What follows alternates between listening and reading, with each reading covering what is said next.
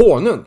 Livsmedlet som det fuskas mest med i hela världen tillsammans med olivolja. I det här avsnittet så kommer jag att gå igenom vad honung egentligen är, eh, gå igenom lite olika sorters honung och eh, hur man kan avgöra om honungen är äkta eller inte. Jag ska ge några tips på vad honung är bra för och hur den ska förtäras för bästa effekt.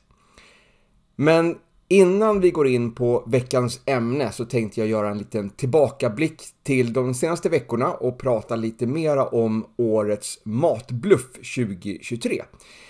Vi kör en snabb påminnelse om de här sex kandidaterna.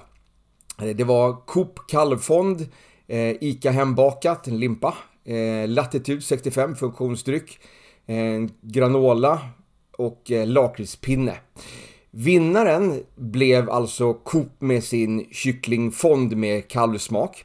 Eh, det som har hänt sen sist är att Coop svarat med att de ska se över märkningen eftersom det kan vara missvisande med en kalvfond då, som inte innehåller mer än 0,4% kalv. ICA svarade att de missat märkningen på lakritspinnarna Eh, den här glassen alltså. Det ska tydligen vara lakrits i, men eh, de har man helt enkelt missat att skriva i, liksom, man har missat huvudingrediensen helt, helt enkelt på förpackningen i, i innehållsförteckningen.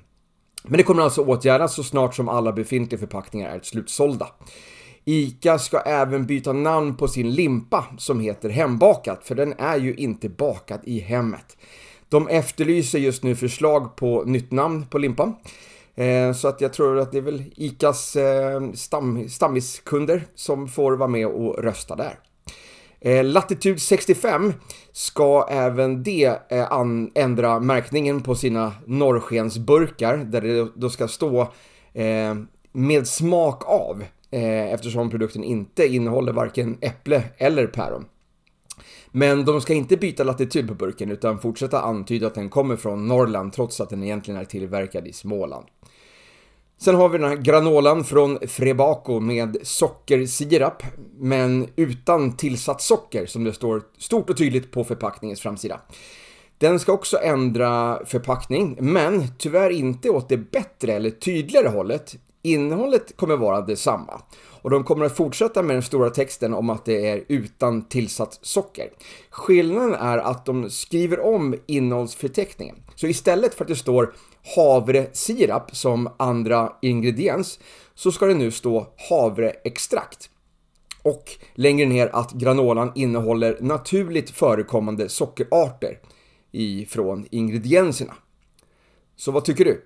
Har de gjort det tydligare bluffar de helt enkelt ännu mera. Rösta in på poddens Instagram-konto här nu under måndagen. Okej, nu till veckans ämne.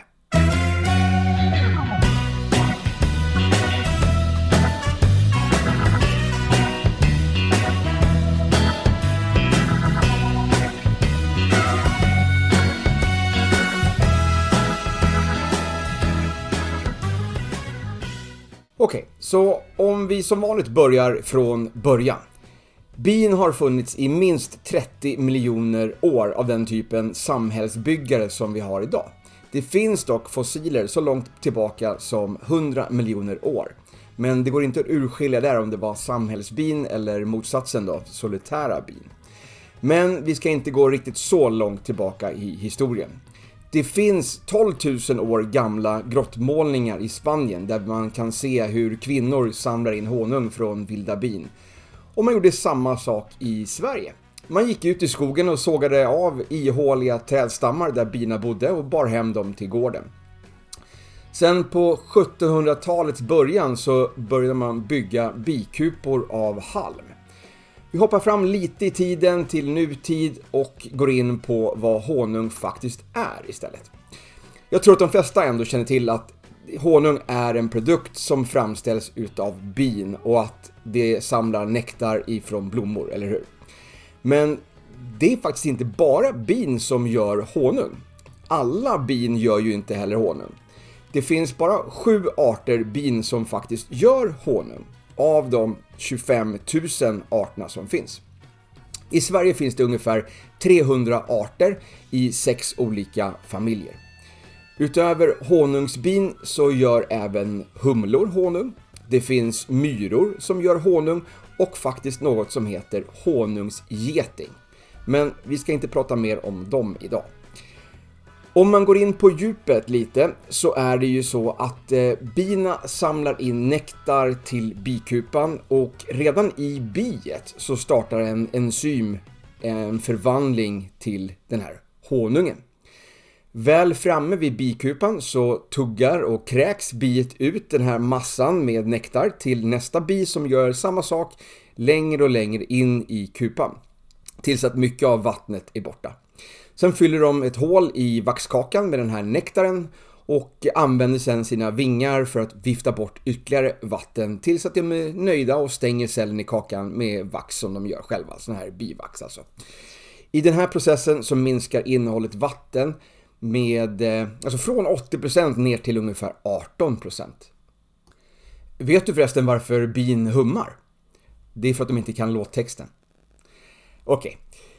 Cirka 75% av honungen är sockerarter och resterande del är vatten och sen cirka 5% enzymer, mineraler och vitaminer.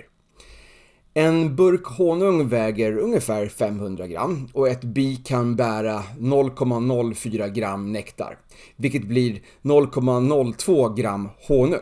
Så för att fylla en burk behövs det cirka 23 000 bin. Så bikupans alla bin behöver flyga ungefär 150 000 kilometer och besöka över 2 miljoner blommor för att fylla en burk med honung. Ett bi lever runt 40 dagar beroende på årstid och producerar ungefär en tolftedel tesked honung under hela sin livstid. Honung är ju egentligen en biprodukt. Ja, ursäkta ordvitsen, men så är det Binas största uppgift är att pollinera växter, frukter och blommor för planetens tillväxt, överlevnad och eh, mångfald. När bina flyger från blomma till blomma så får de med sig lite pollen som fastnar på deras ben och sen lossnar då när de landar på nästa blomma och så vidare och så vidare. Så utöver att producera honung så hjälper bina blommor och växter att fortplanta sig. Faktum är att en tredjedel av allt mat vi äter är beroende av bin. Och kanske skulle man kunna säga att honungen är det som finansierar pollineringen i Sverige. Så för att vi ska kunna odla övriga grödor och föda upp djur så behöver vi bin i Sverige. En ganska viktig anledning till att stödja landets biodlare. Mer om det senare. Men syftet med honungen i bikupan är ju att den ska ätas under vintern, för bina går ju inte i ide. Samhället lever vidare men utan de här samlarbina eller arbetarbina. Deras jobb är klart, så de blir liksom utslängda. När biodlare tar honung så lämnar man antingen en del eller fyller på med en sockerlösning åt bina som de sen gör om till någon sorts fake honung och lever gott på sen under vintern. Det finns oändliga versioner av honung och allt beror helt enkelt på vad för nektar som samlats in till bikupan. Men det är bara ren honung som får kallas för honung. Det är en regel som gäller över hela världen. Man pratar ofta om monofloral och multifloral, även kallad polyfloral. Skillnaden är antalet blomsorter som bina har samlat nektar ifrån. Så till exempel mono är från bin som man placerat på stora fält med samma blomster runt om. Men eftersom bin flyger långt för att samla nektar så kan den ändå ha lite nektar från andra blommor också. Även om de faktiskt är så smarta att de först bearbetar det som är närmast tills att nektaren där är slut eller tills att något bi skulle flyga på något som är ännu sötare i närheten. Malti är inte lika kontrollerat. Man skulle kunna likna det lite grann vid eh, single malt och blended, men långt ifrån lika kontrollerat då. Roligt fakta är att bina faktiskt dansar vägbeskrivningen till var de upptäckte en bra källa till nektar. Lite grann som charader. Så inne i den här mörka bikupan så vandrar det bi som vill berätta om vart de nya blommorna finns i en vinkel som motsvarar vinkeln ifrån solen som blommorna finns och de tar några steg och vickar på rumpan. Ju fler gånger som de de eh, vickar på rumpan desto längre bort finns de här blommorna. Och sen vänder de om i en båge och börjar om och går samma gång och viftar på rumpan igen. Så de går liksom framåt och viker av till höger och sen viker de av till vänster så att de formar lite grann som en symbol, som en, som en åtta helt enkelt då, i den här. Eh, det här upprepas då flera gånger och de andra binen känner av vibrationerna och sen ger de sig ut på nektarjakt.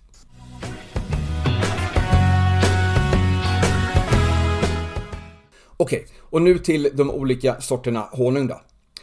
Den svenska honungen är naturligt flytande när den är nyslungad men kristalliseras sen i olika utsträckning beroende på vilken sorts nektar honungsbina samlat och gjort honungen av. Det finns lite olika produkter med honung, ibland även uppblandade med fruktos för att hålla produkten flytande längre. Viss honung kan också vara värmebehandlad. Då har man hettat upp honungen över 50 grader och då blir det en så kallad fördröjd rekristallisation som gör att honungen håller sig flytande längre. Det bra sockret som fruktsocker och druvsocker finns kvar i honungen även om den hettats upp, men enzymerna finns inte kvar.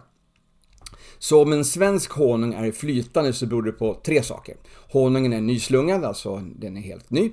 Eh, honungen har värmts upp eller att den innehåller tillsatt socker.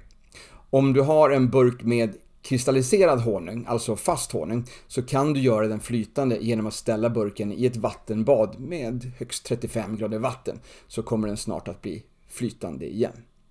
Nyslungad honung kallas den som är från årets säsong och högst tre månader gammal. Och den är ju då flytande.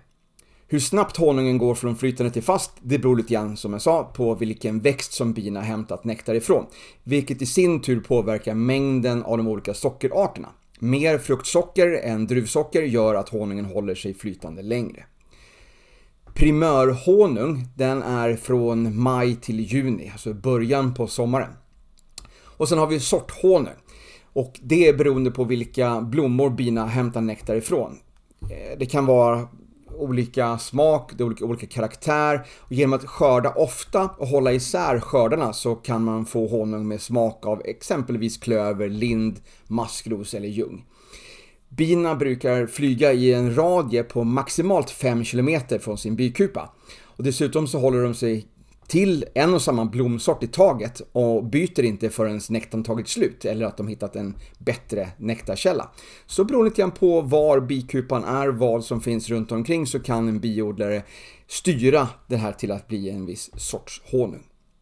Den svenska honungen blir ofta ljus och fast. Men det beror lite grann på vilka växtsorter och eh, det här kan också variera stort mellan olika landsänder.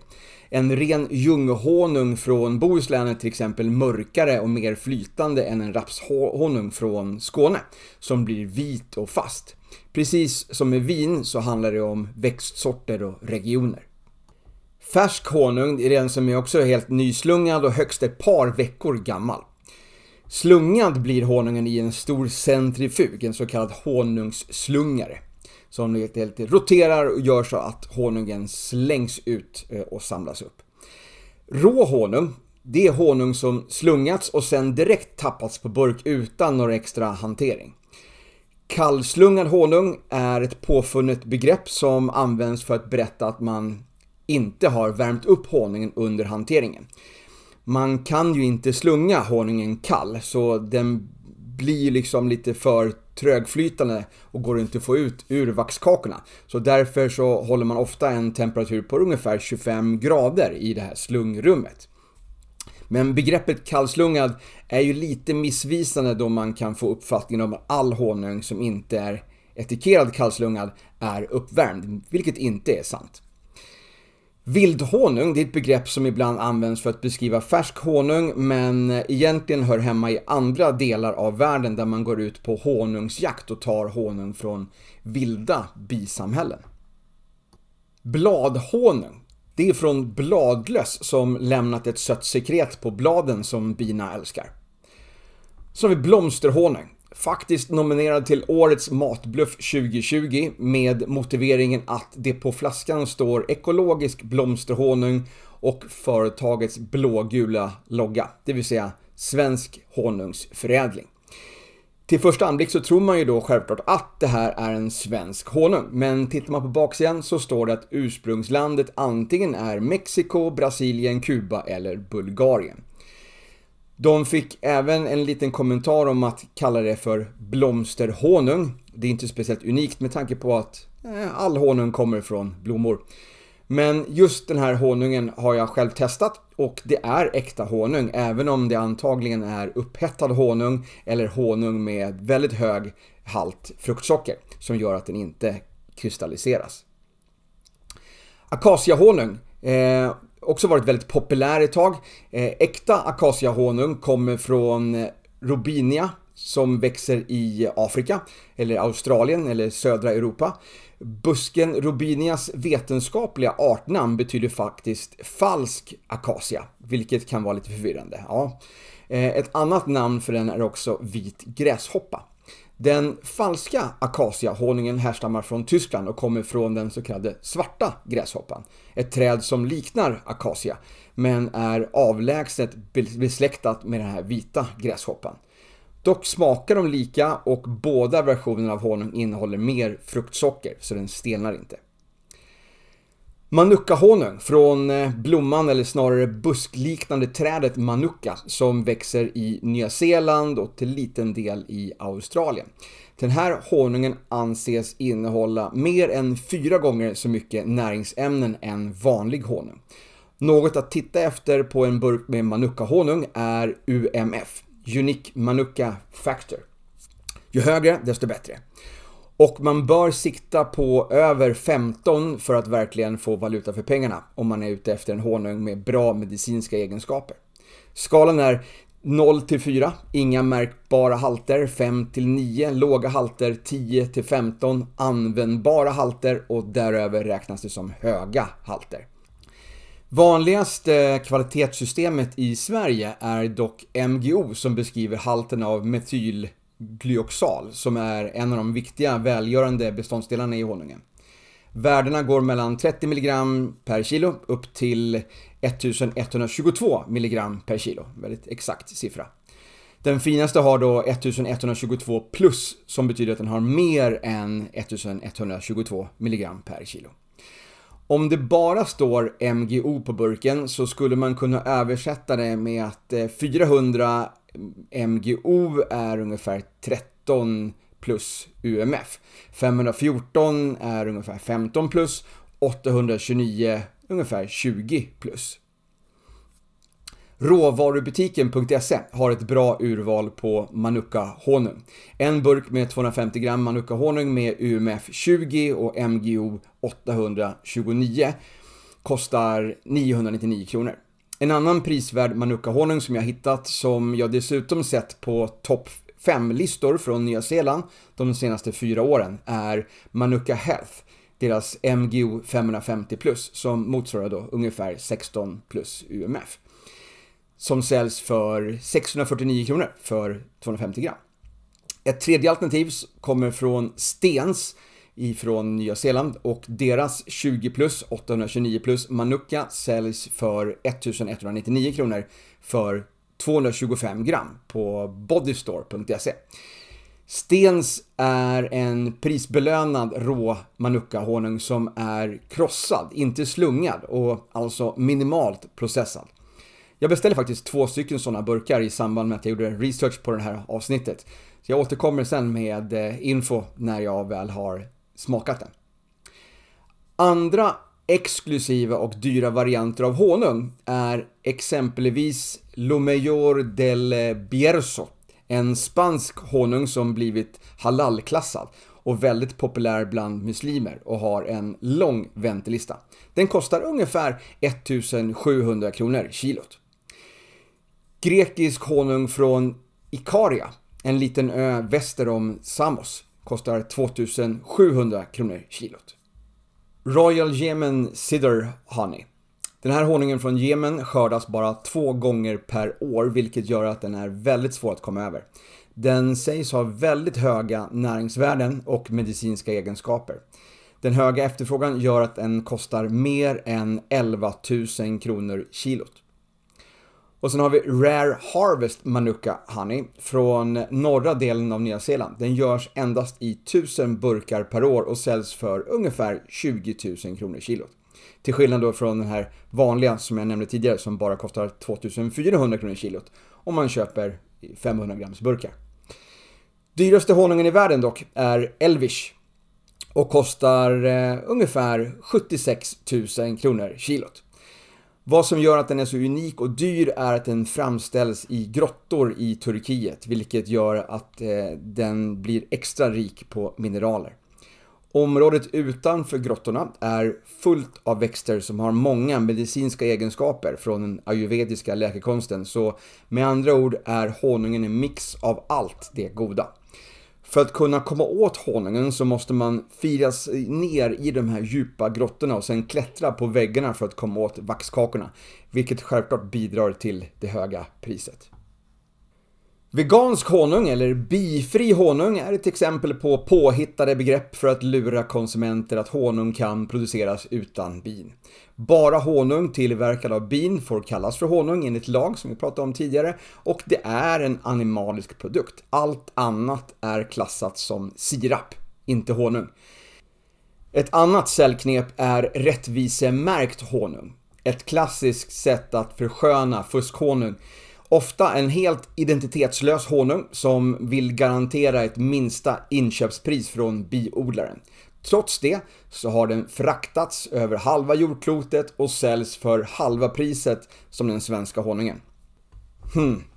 Jag läste att viss honung som importeras hade satt den svenska biodlaren i fängelse om de framställt sin honung på samma vis. Ekologisk är den honung som är producerad enligt regelverket för ekologisk honungsproduktion. Det innebär bland annat att det inom en radie av 3 km från bikupan enbart ska finnas bra föda till bina på ekologiska odlingar eller i naturområden. Det gör att honung från stadsbin inte kan klassas som ekologisk. Och eftersom bin är blomtrogna så håller de sig kvar vid samma blommor så länge det finns bra tillgång på nektar där. Så det gäller ju att anpassa området och växtligheten för att kunna garantera en ekologisk produkt.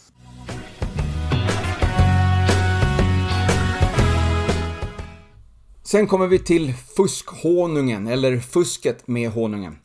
I en rapport från Europakommissionen 2020 till 21 så var 46% av de 320 undersökta proverna fuskhonung. Att jämföra med samma undersökning 2015 till 2017 då det bara var 14%. Störst exportör av honung är Kina. Och även om de har honungsbin i Kina så har de inte det i den utsträckningen så att det går ihop med mängden honung som de exporterar. 74% av all honung från Kina var fuskhonung. Men värst var Turkiet med 93%. Och från Storbritannien så var 100% av proverna fulhonung, men troligtvis ingen andel producerad där utan importerad och bara ompaketerad där. För att komma runt bevakningen och eventuella tester så blandar man solrospollen i sirapen tillsammans med honungsarom. Sen paketerar man det i länder som har mycket solros, till exempel Ukraina. Och därifrån säljer man sen produkten till företag som blandar sirapen med honung och på slutprodukten står det sen att den innehåller en blandning av EU och icke-EU-honung. Känns det igen? Så med andra ord är alla led med i fusket. Jag tvivlar på att butiken som säljer en halvkilos burk med honung för under 50 kronor själva tror att det är äkta honung i burken. Ultrafiltrerad honung betyder att man filtrerat bort pollen och ett enkelt sätt att se om pollen blivit utfiltrerat är att se om det står något annat än honung på innehållsförteckningen, som till exempel majssirap, alltså den här High Fructose Corn Syrup, eller andra sötningsmedel. Men i flesta fall så erkänner man nog inte det här, utan du får själv undersöka konsistensen av honungen för att se om den är äkta eller inte. Köper du en lika stor burk direkt från en svensk biodlare så får du betala nästan det dubbla. Och det är ju där som du faktiskt hittar den bästa produkten. Vissa biodlare har lyckats ta sig in på hyllan i livsmedelsbutiken Men det krävs att man har större spelare då som kan leverera kvantitet. Andra mindre biodlare säljer sin honung till större företag som paketerar och säljer honungen vidare till butik. Och det finns även sällskap där flera biodlare gått ihop och säljer honungen till butiker under samma namn. Men men priserna på sockerlag, burkar och så vidare går upp samtidigt som konkurrensen från de här billiga importerade burkarna gör att priserna drastiskt har sjunkit de senaste åren. Framförallt för de som säljer sin honung vidare till större företag som paketerar om det. Efterfrågan har minskat och det har resulterat i att många står med eh, osåld honung och kanske inte har plats för det. Om en biodlare tvingas att sluta så förlorar hela samhället på det. Vi förlorar bin och vi förlorar grödor som djuren på gården ska äta för att må bra. Så det är verkligen en nedåtgående spiral. De som tillverkar och säljer utspädd honung och som säger att det är outspädd började med att spä ut honungen med High Fructose Corn Syrup. För det är såklart mycket billigare och lättare att tillverka än honung. Men när man började kontrollera honungen och söka efter just majssirap så bytte man över till rissirap istället. Och vad de dessutom gör är att de tar bort pollen så att det inte går att spåra varifrån honungen kommer. Det här är ju ett sätt som Kina valt när de säljer fejkhonungen till USA via mellanhänder, det vill säga andra länder som Thailand, Malaysia eller Indien. Man tror att cirka 60% av honungen som säljs i Sverige är importerad honung.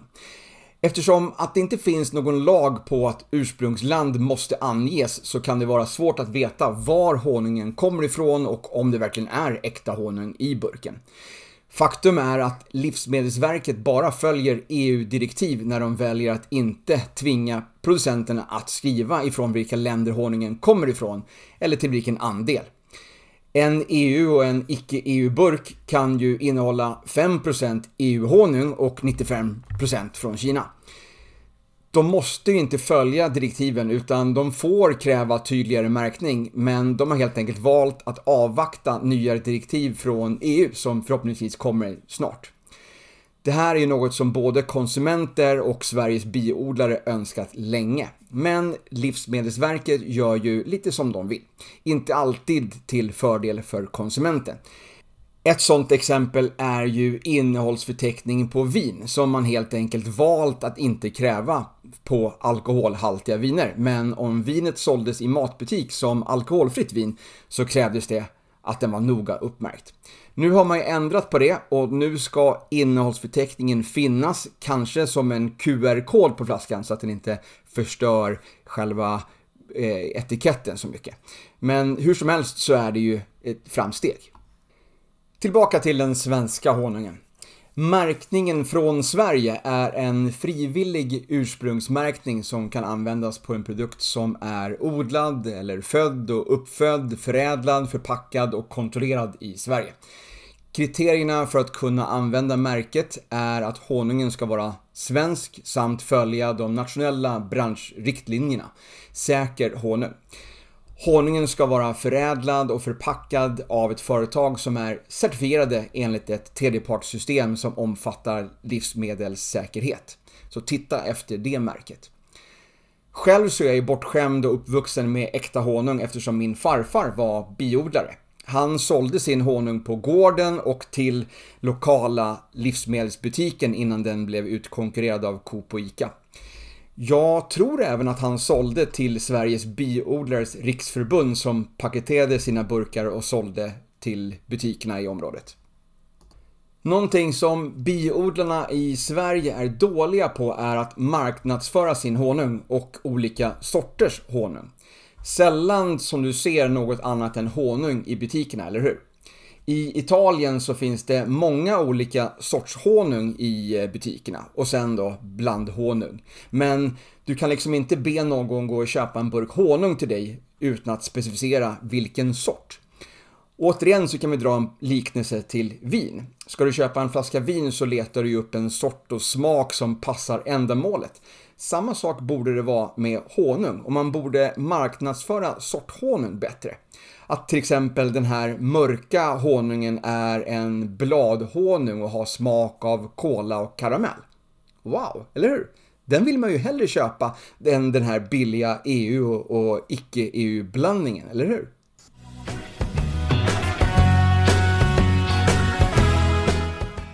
Så hur kan du själv testa om honungen du har hemma är äkta honung eller bara någon sorts sockersirap? För det första, innan du ens köper hem honungen så bör du backa lite om priset är mycket billigare än de andra på hyllan. Som jag sa nyss så är mycket av den importerade honungen falsk. Så svensk honung är självklart att föredra och allra helst lokal honung. Så om du hittar någon som säljer honung från sina egna bikupor så är det ju hundra gånger bättre än det du hittar i butiken. Enda gången som man ska köpa utländsk honung är i sådana fall något av de här dyrare sorterna med alla sina medicinska egenskaper som till exempel manuka-honungen. Men det är också en av de dyraste honungarna som finns och självklart är det här något som de som gör fake-honung tagit vara på och 86% av manuka-honungen som säljs är falsk. Tråkigt men sant. Men om du står där hemma med ett par burkar med honung så är ett enkelt test du kan göra att ta en liten sked med honung och släppa det i ett glas med kallt vatten. Om honungen sjunker till botten och stannar där i en klump utan att lösas upp så är den äkta. Men om den börjar lösas upp i vattnet så är den falsk. Andra test man kan göra är att frysa in honungen över natten, eller 8 timmar. Det här är ett test som funkar bäst med flytande honung, alltså nyslungad och färsk svensk honung. Äkta honung fryser till fast vid cirka minus 50 grader. Så att eh, ha den i en vanlig frys med runt 20 minusgrader gör att den bara blir lite trögflytande. Ett annat test man kan göra med flytande honung är att droppa en liten droppe på nageln. Rinner den av snabbt så är den falsk, medan om den fastnar så är den äkta. Du kan doppa en tändsticka i honung och försöka tända den. Är det äkta honung så kommer det att gå bra och honungen kommer till och med att brinna. Är honungen falsk så kommer du inte att kunna tända tändstickan. Gillar du att elda saker så kan du även klicka ut lite honung på ett vanligt A4-papper och sätta en låga under. Honungen kommer börja koka men pappret förblir intakt. Om det är äkta honung vi pratar om. Är den fake så kommer pappret börja brinna men inte honungen. Du kan också droppa en liten eh, klick med honung på ett hushållspapper och vika det över honungen. Blir det en blöt fläck på pappret när du vecklar ut det igen så är det falsk honung med mycket vatten i. Sen har vi det här med att hälla lite honung på ett fat med lite vatten och vifta runt med tallriken lite för att se om det bildas hexagoner i honungen. Som att det ska ligga i honungens DNA att återskapa bilden av vaxkakan. Och visst, när du gör det här så bildas det ett mönster i honungen. Man får ha lite fantasi om man vill se hexagoner i mönstret och huruvida det här skulle avgöra om det är äkta eller falsk honung, det vet jag inte. Jag har däremot sett det här testet göras med diskmedel som bildar samma mönster. Så kanske var det mycket honung i diskmedlet, jag vet inte. Men att honung skulle ha vaxkaka i sitt DNA är lite långsökt. Det är ju pollen och nektar blandat med bi. Sen att honungen förvarats i små hål i form av en hexagon påverkar ju inte DNA. Så sorry, det här är inget bra sätt att avgöra om honungen är läckt eller inte. Vill du leka labbprofessor så kan du ta en mix honung och ett par droppar jod i ett teströr.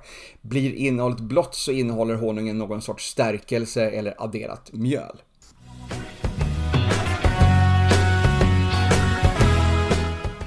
Nu blir det lite reklam. Som du kanske vet så är jag även utbildad hälsocoach och har ett kostschema som jag coachar och har hjälpt hundratals att göra en livsstilsförändring och må bättre i samband med viktminskning. Om du är intresserad av att veta mer om det så kan du besöka min hemsida www.javillmabra.se Alltså jag vill må bra men med ett A. Jag säljer även måltidsersättning i form av shakes och bars för den som vill göra en snabbare viktresa.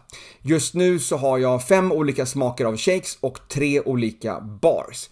Måltidsshakerna har runt 235 kalorier per portion, förutom vilda bär som ligger på 308. Och alla bars ungefär 230 kalorier styck alla ProShape-produkter är fullproppade med biotillgängliga näringsämnen. Så din kropp får allt den behöver även om du bara dricker shakes eller äter bars en hel dag. En burk räcker till 13 portioner och en låda bars innehåller 15 bars. Priset per portion är under 35 kronor. Billigare och säkert även nyttigare än lunchen du plockar ihop i butiken eller på lunchrestaurangen som serverar dagens lunch. Dessutom så skulle jag vilja säga att man faktiskt står sig bra på en portion. Även jag som är väldigt aktiv om dagarna kan äta en bar och känna mig mätt i flera timmar. Inte i närheten av de här proteinbarsen som säljs lite här och där som känns som att det bara är luft. Testa lite olika smaker och gå ner i vikt på 30 dagar. Byt ut 2-3 måltider om dagen mot en ProShape-produkt och ät hälsosamt och motionera regelbundet utöver det.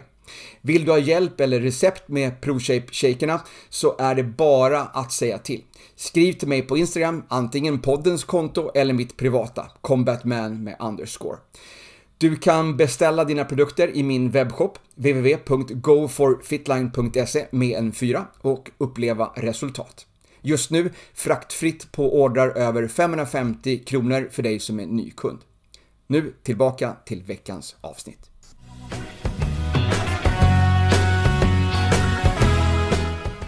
Man har länge sagt att honung är det enda livsmedel som du behöver för att överleva. Den innehåller sackaros, flera mineraler som kalcium, kalium, järn, koppar, zink, magnesium och mangan. Och även askorbinsyra, det vill säga C-vitamin, samt vitamin A, B2, B3 och B5. Honung innehåller också vatten, så där har du ju egentligen allting som du behöver för att överleva kanske inte må superbra, så det är ingen diet som jag rekommenderar, men om kriget skulle komma så skulle du kunna överleva i din bunker med några lådor honung i ungefär två månader.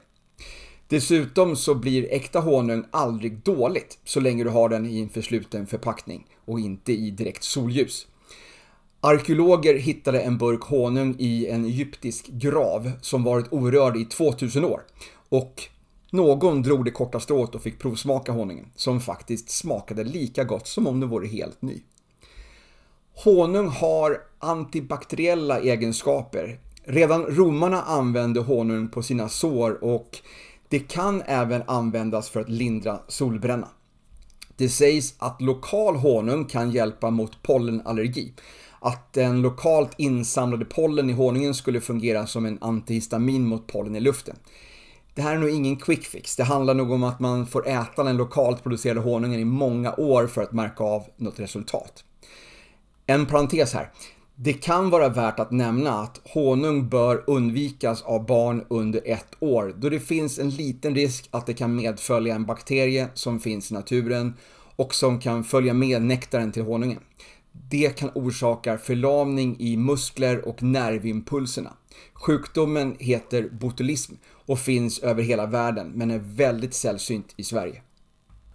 Honung är en bra energikälla också eftersom honung både innehåller druvsocker, alltså glukos och fruktsocker, fruktos, så ger den både en snabb energikick och en långvarig energi. Man gav rå honung till de olympiska löparna i forna Grekland och även nutidens långdistanslöpare kan ha med sig en bit honungskaka som snacks under loppet. En klick honung i morgontet kan ge en liten energikick för att starta dagen. Honung är även känt för att ge stöd till metabolismen och används i flertalet viktminskningsprogram. Bäst är då att äta honung på tom mage för att på så sätt ge enzymerna för matsmältningen de bästa förutsättningarna. Eh, men honung är ju fullt av socker, kanske någon influensgurka säger då. Ja, sant. Men honung har en helt annan uppbyggnad än det vita raffinerade sockret. Dessutom så innehåller honung bra näringsämnen och bra fett som ger kroppen en bra och hälsosam energikälla. Sockret i honungen hjälper dig att öka både din matsmältning och metabolism. Nu ska ni inte misstolka mig och trycka i er flera burkar med honung och bli sura på att ni blir feta och utvecklar diabetes sen. Allt ska ätas med måtta. Men du kan få citera mig på att ett par teskedar honung är bra mycket mer hälsosamt än en påse lösviktsgodis med gelatin. Frys din honung i små formar så har du fixat lördagsgodiset sen. En sak som jag ramlade på inför det här avsnittet eh, är om honung blir giftig vid upphettning. Det här är ju nämligen några som påstår. Jag har alltid sagt att man ska undvika att värma honungen mer än 60 grader för då tar man död på många av de nyttiga ämnena i honungen. Men jag har inte hört talas om att den skulle bli giftig av att värmas på mer. Men så här är det. När man värmer på honung så är det två saker som sker. Mängden enzymer minskar och halten HMF ökar. HMF står för hydroxymetylfurfural. Och det är något som uppstår när sockerhaltiga matvaror värms upp, till exempel bakat bröd. Det finns även i höga halter i kaffe och torkad frukt. I nyslungad honung är halten under 15 mg per kilo och den ökar lite även i rumstemperatur. Gränsvärdet i EU är 40 mg per kilo och om halten HMF är högre så klassas honungen som en bagerihonung och används inom industrin. Vid 30 grader så når honungen 30 mg per kilo på ett halvår. Och vid 70 grader så sker samma process på 5 14 timmar. Så vi ska kanske inte oroa oss allt för mycket om honungen blir giftig utan mer om vad vi faktiskt förlorar av att värma upp honungen. Bina i bikupan är väldigt måna om att temperaturen håller sig jämn runt 35 grader.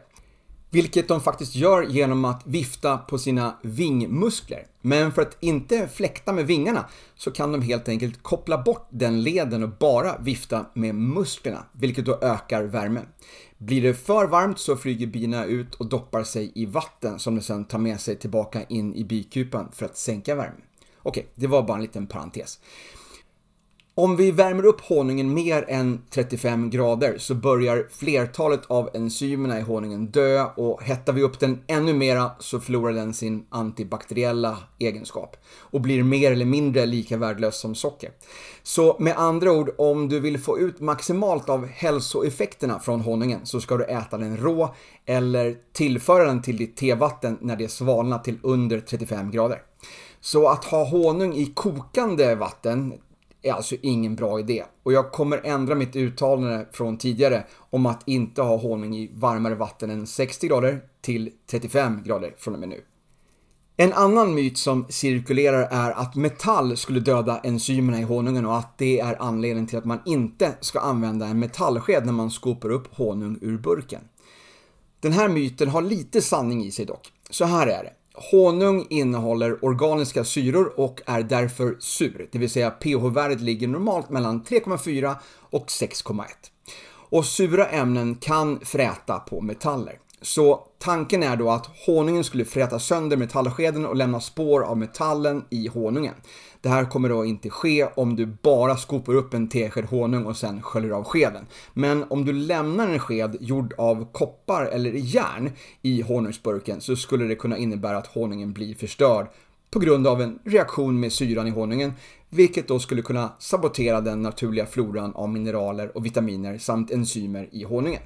Så helt okej okay att använda en sked av rostfritt stål eller silver i honung, men bäst att helt enkelt inte låta skeden vara kvar i burken.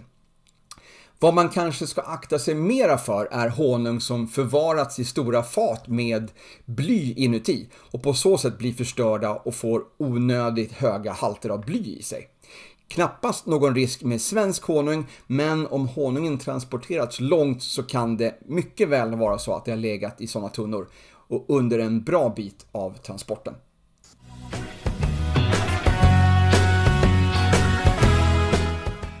För att få i dig mer honung men kanske inte mer socker så kan du enkelt byta ut det vita sockret mot just honung i ditt morgonkaffe eller te. Kanske ha honung i din naturella yoghurt istället för att köpa smaksatt och sockrad yoghurt. Eller ha söt granola till. Vill du försöka förbättra din sömn så kan en tesked rå honung hjälpa. Honung ger en liten blodsockerpik som frigör tryptofan som sen blir till serotonin och sen till melatonin, hormonet som gör att du blir sömnig och somnar lättare. Honung kan även vara bra för inlärningen och minnet. Det är honungens antioxidanta egenskaper som kan minska oxidativ stress och förebygga neuroinflammationer i hjärnan. Vill du veta mera om oxidativ stress så tycker jag du ska lyssna på avsnitt 52. Det sägs även att honung kan sakta ner åldersrelaterade kognitiv försämring och minska oro och ångest. Honung hjälper dig att vara mer alert och fokuserad längre samtidigt som honung också bidrar till att du känner dig mer avslappnad och mindre utmattad. Honung har även många fördelar när det kommer till att behandla en irriterad hals. Antioxidanterna i honungen och dess antibakteriella egenskaper är det som hjälper. Flera studier visar på att honung är effektivare än difenhydramin, det som finns i till exempel strepsils, när det kommer till att minska symptomen och varaktigheten när du är förkyld eller åkt på influensan. Något som bidrar till det är säkert att honung också är en bra prebiotika som ger näring till magens goda bakterier och som vi pratat om många gånger förr så är det ju där, i magen alltså, som vårt immunförsvar har sin grund. Apropå mage så lär manuka-honung också vara bra för IBS-magar. Studier på möss har också visat att honung kan stärka upp floran i tarmen och läka tarmväggarna. Det sägs vara bra mot bakterier som orsakar magsår samt motverka sura uppstötningar. Honung sänkte det dåliga kolesterolet i en studie där deltagarna åt 70 gram om dagen i 30 dagar. Men det sänkte inte bara det dåliga kolesterolet, det ökar även det goda HDL-kolesterolet. Sist men inte minst så är honung bra för hjärtat. Honung kan sänka blodtrycket och förbättra blodfetterna. Det hjälper dig reglera hjärtrytmen och förebygga nedbrytning av hjärtceller. Honung är även bra för håret. Att ha honung i balsam gör att du binder fukt till håret och ger en mjukare och mer skinande hår. Samma sak gäller hudkrämer för ansiktet. Honungen binder vätskan och sägs ha bra anti-aging egenskaper. Bivax är också en populär ingrediens i läppbalsam, handkrämer, eyeliner, mascara, shampoo och eh, tvål. Så en hel del anledningar till att äta mer honung skulle jag säga. Och var kan man köpa den här härliga honungen direkt från en biodlare då? Jo, det finns faktiskt en karta på alltomhonung.se. Jag kollade den listan och hittade en biodlare nära mig. Jag skrev ett mail till henne och fick ett svar att hennes honung var slut för säsongen men att jag kunde höra av mig igen i slutet på maj då nästa skörd var klar. Priset var 190 kronor kilot.